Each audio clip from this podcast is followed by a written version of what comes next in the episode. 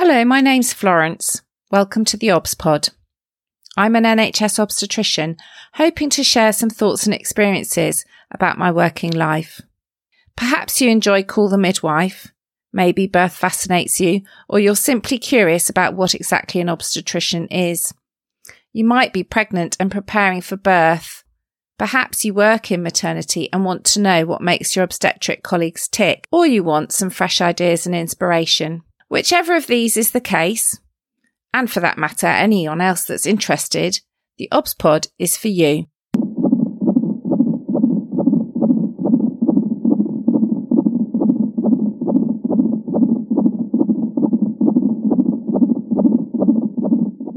Episode 110 Anatomy Lesson. This is one of those topics that has been a slow burn. It's been in the back of my mind for some time. Last year, I read an article in the newspaper, and I've put a link to it in the programme notes. It was an article essentially saying that most British people are incredibly ignorant about the correct anatomical names for female genital body parts. The newspaper was reporting on a study that had been undertaken by a registrar, Dina El Hamzi. They used a survey anonymously given to 171 women and 20 men attending general outpatient or urogynecology clinics in Manchester.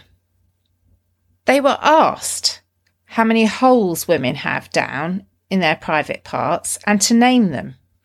And they were given a diagram of the area and asked to label as many structures as they could using their own words. 46% or 88 participants correctly identified that a female has three holes in the external genitalia the vagina, the anus, and the urethra.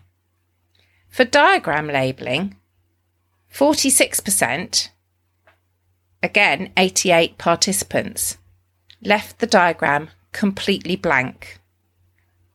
I don't know if that means they didn't know the answers or whether they didn't want to hazard a guess. And of the 103 who did attempt some labelling, only 9% of participants labelled all seven annotated structures in the diagram correctly. The most likely to be correctly labelled was the vagina, 71%, and anus, 67%. And the reason this article caught my attention was only 18% correctly identified the perineum, the area between the vagina and the anus, the skin that is most commonly torn or cut at the birth of a baby. In a way, this didn't surprise me.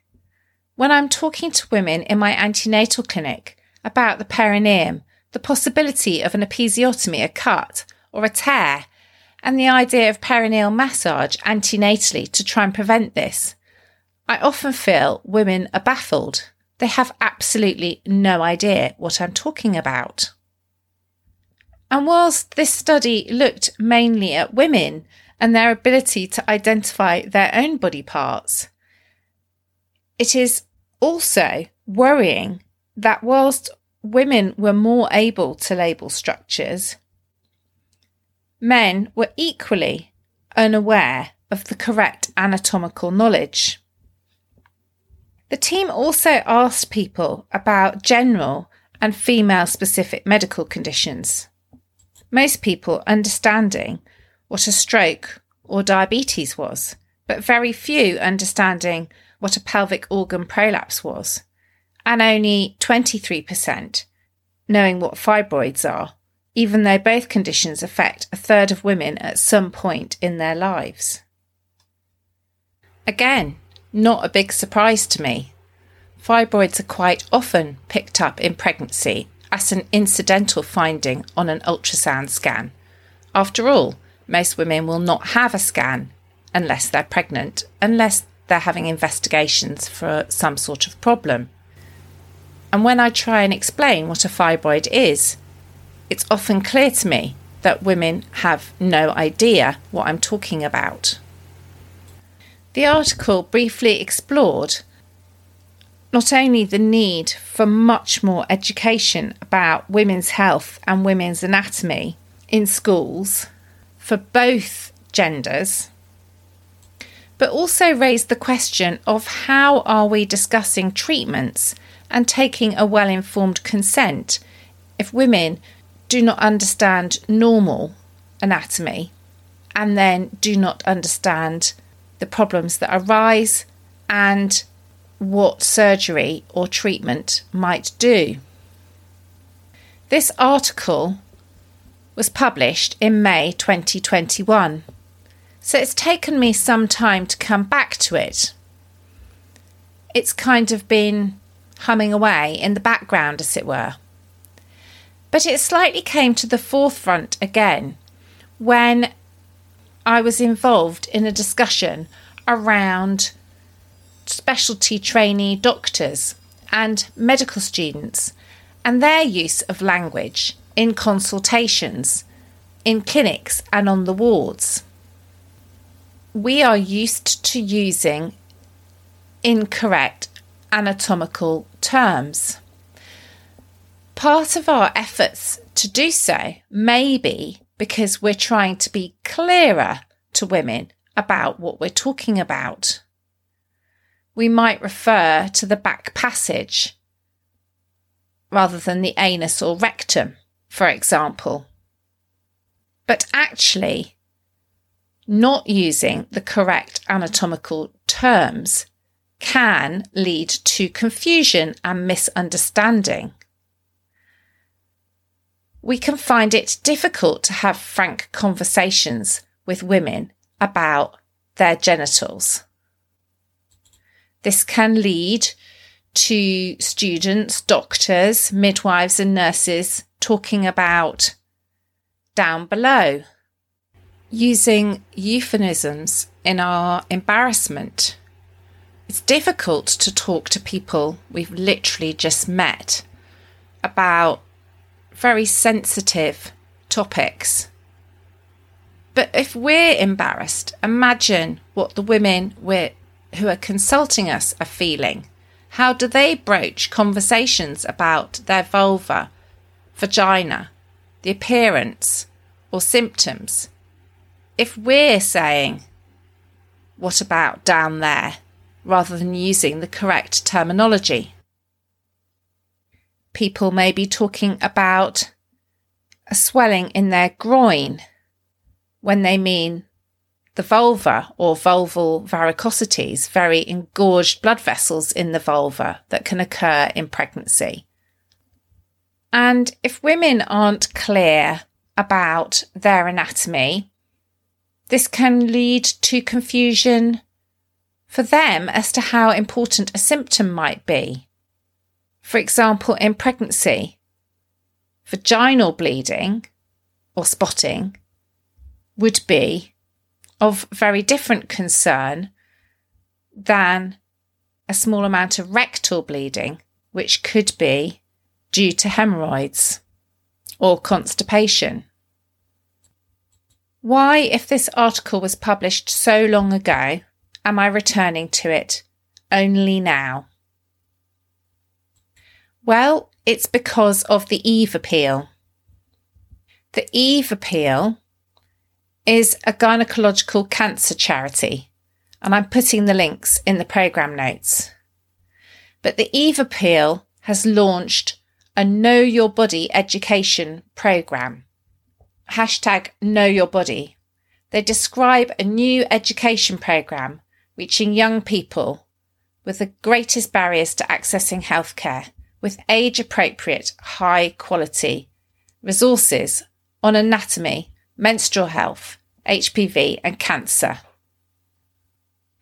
They're piloting Know Your Body workshops throughout summer 2022 with 7 to 13 year olds, with resources available online for parents, teachers, youth workers, young people, and anyone with an interest in health education.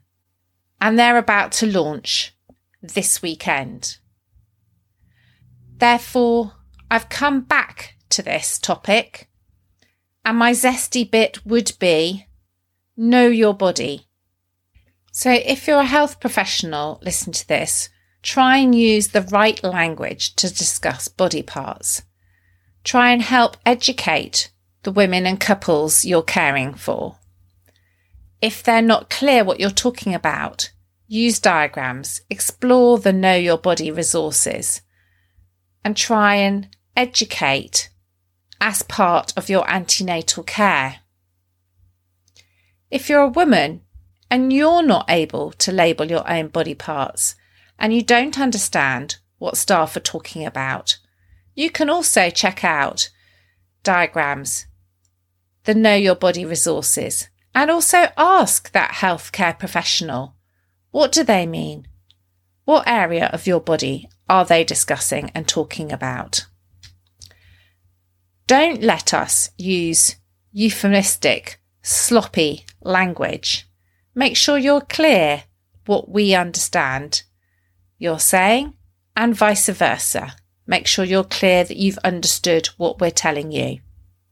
I very much hope you found this episode of the OBS Pod interesting.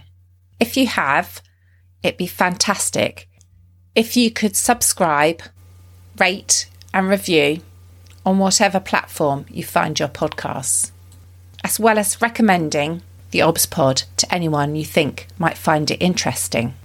There's also tons of episodes to explore in my back catalogue, from clinical topics my career and journey as an obstetrician, and life in the NHS more generally. I'd like to assure women I care for that I take confidentiality very seriously and take great care not to use any patient identifiable information unless I have expressly asked the permission of the person involved on that rare occasion when it's been absolutely necessary. If you found this episode interesting and want to explore the subject a little more deeply, don't forget to take a look at the programme notes where I've attached some links. If you want to get in touch to suggest topics for future episodes, you can find me at the OBSPod on Twitter and Instagram, and you can email me theobspod at gmail.com. Thank you for listening.